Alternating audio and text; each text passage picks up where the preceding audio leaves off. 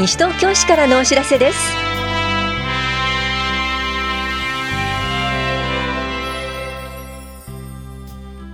今日は人権相談窓口。防犯団体説明会などについてお知らせします。インタビュールームお話は西東京市共同コミュニティ課の東さゆりさん。テーマは語り部講演会多摩全生園人権の森を考えるです。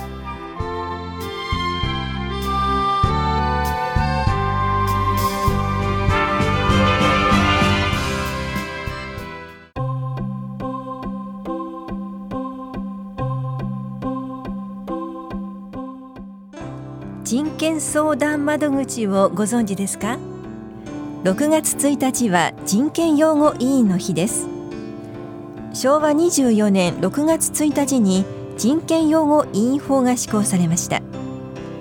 人権擁護委員は差別やいじめなどの人権に関するさまざまな悩みや疑問について相談に応じます。西東京市には現在9人の人権擁護委員がいます。人権擁護委員の日にちなんで特設人権相談所が6月4日火曜日午前10時から午後4時まで棚視聴者2階に開設されます。人権擁護委員が相談に応じます。個人情報は固く守られます。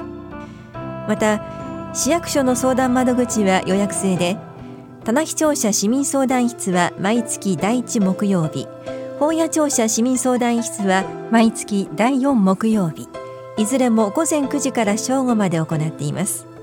司法で日程を確認の上ご利用ください。大谷庁舎共同コミュニティ課と棚視聴者秘書広報課からのお知らせでした。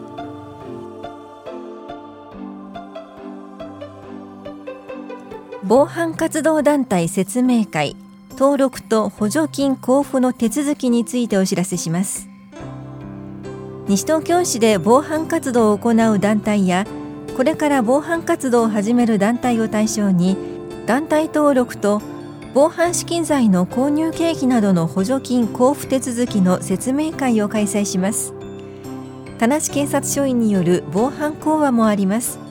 説明会は6月1日土曜日午後1時から3時まで防災センターで行われます。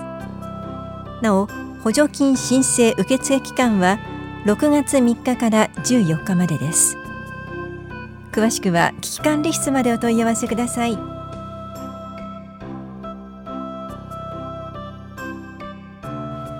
5月は赤十字運動月間です。赤十字会費募集にご協力ください。赤十字の活動は皆さんからいただいた会費寄付金に支えられています。活動資金は国内外の災害救護や人命救助などの講習普及青少年赤十字活動などの人道的支援などの活動のために大切に使わせていただきます。皆さんのご理解とご協力をお願いします。本屋庁舎生活福祉課からのお知らせでした。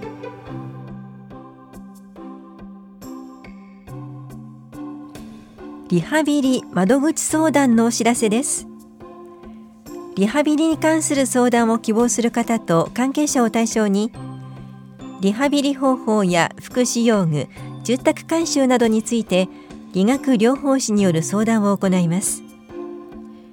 6月5日水曜日午後2時15分から3時15分までと20日木曜日午前11時15分から午後0時15分まで。いずれも法や保健福祉総合センターで行われます。相談ご希望の方は前の日までに電話でお申し込みください。お申し込みお問い合わせは健康課までです。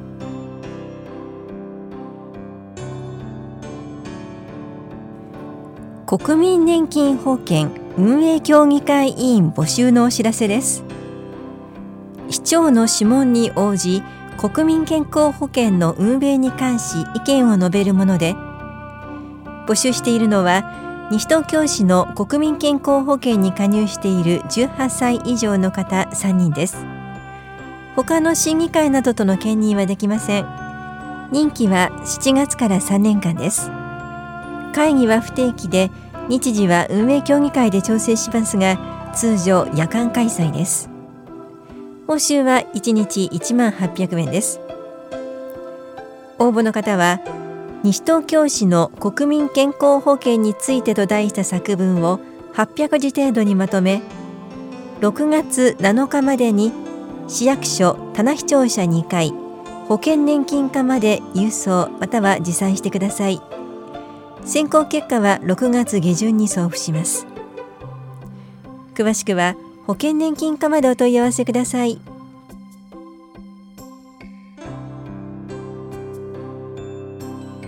新座市のテニスコートが利用できます。西東京市民の方は利用月の前の月の25日から新座市公共施設予約システムまたは新座市民総合体育館窓口で申し込みができます。ただし事前に個人登録が必要です。テニスコートはいずれもクレーコートで栄が8面本田5面西堀4面伸び止めに3面あります。ただし伸び止め定休場は工事のため7月末まで利用できません。お問い合わせは新座市民総合体育館までどうぞ。本屋庁舎スポーツ振興課からのお知らせでした。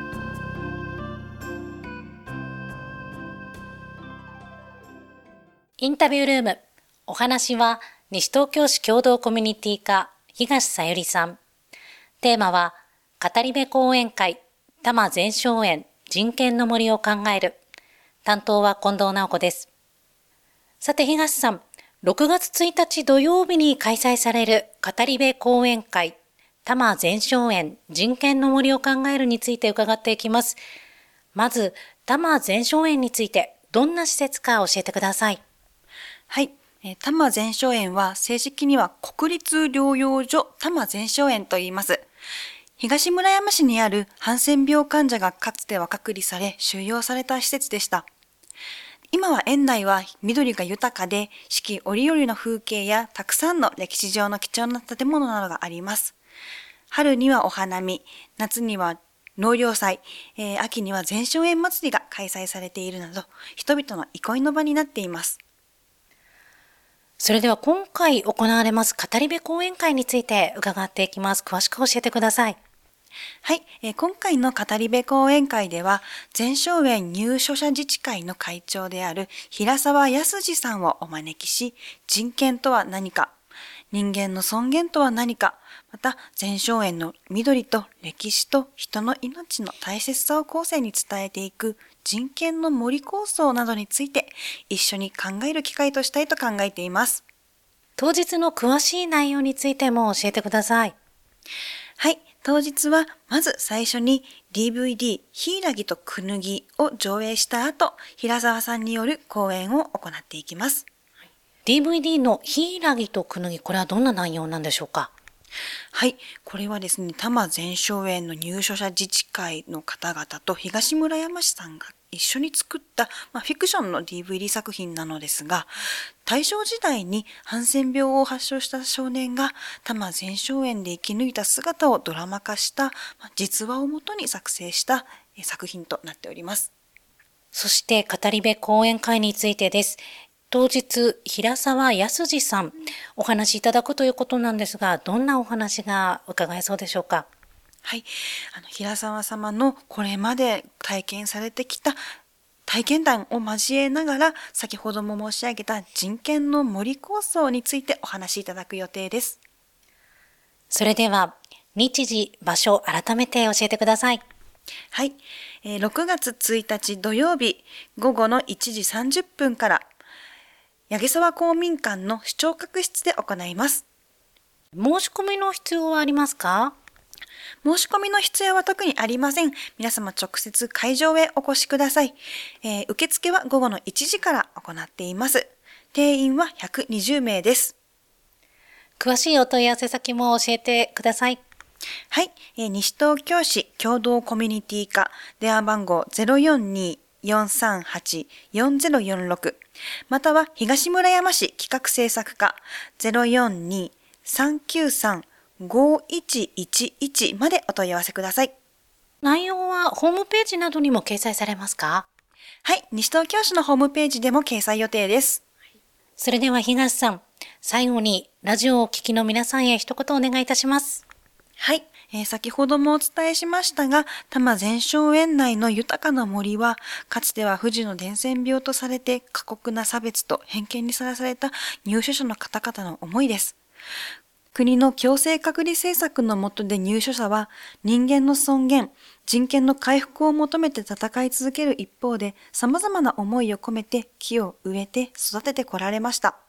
当日は全荘園内の様子を写した写真のパネル展も、えー、闇沢公民館のロビーで同時開催します。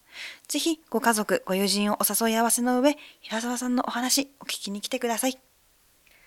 ありがとうございます。インタビュールーム。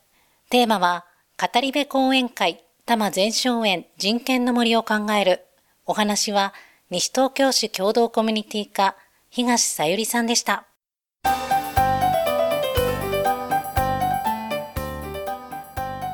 マイナンバーカードを申請しましょうマイナンバーカード顔写真付きのプラスチック製カードをお持ちの方は証明書コンビニ交付サービスが利用できますマイナンバーカードは顔写真付きの公的な本人確認書類としても使用でき全国の主要なコンビニエンスストアなどのマルチコピー機で各種証明書を窓口よりも100円お安く取得できる便利なカードです。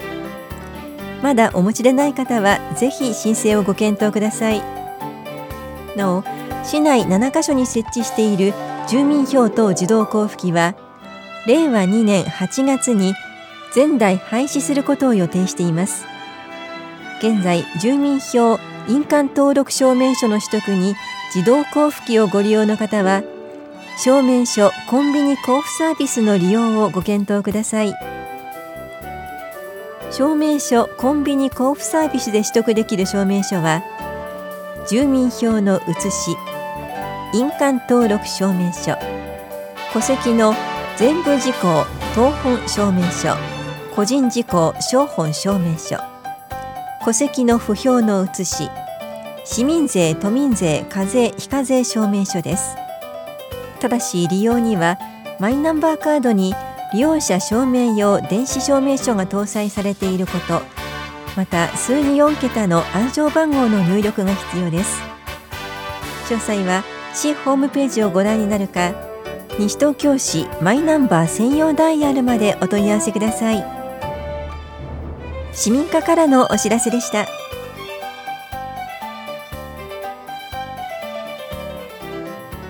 この番組では皆さんからのご意見をお待ちしています。FM 西東京西東京市からのお知らせ係までお寄せください。またお知らせについての詳しい内容は広報西東京や西東京市ウェブをご覧いただくか西東京市役所までお問い合わせください。電話番号は042-464-1311 042-464-1311番です。以上西東京市からのお知らせ亀井さゆりでした。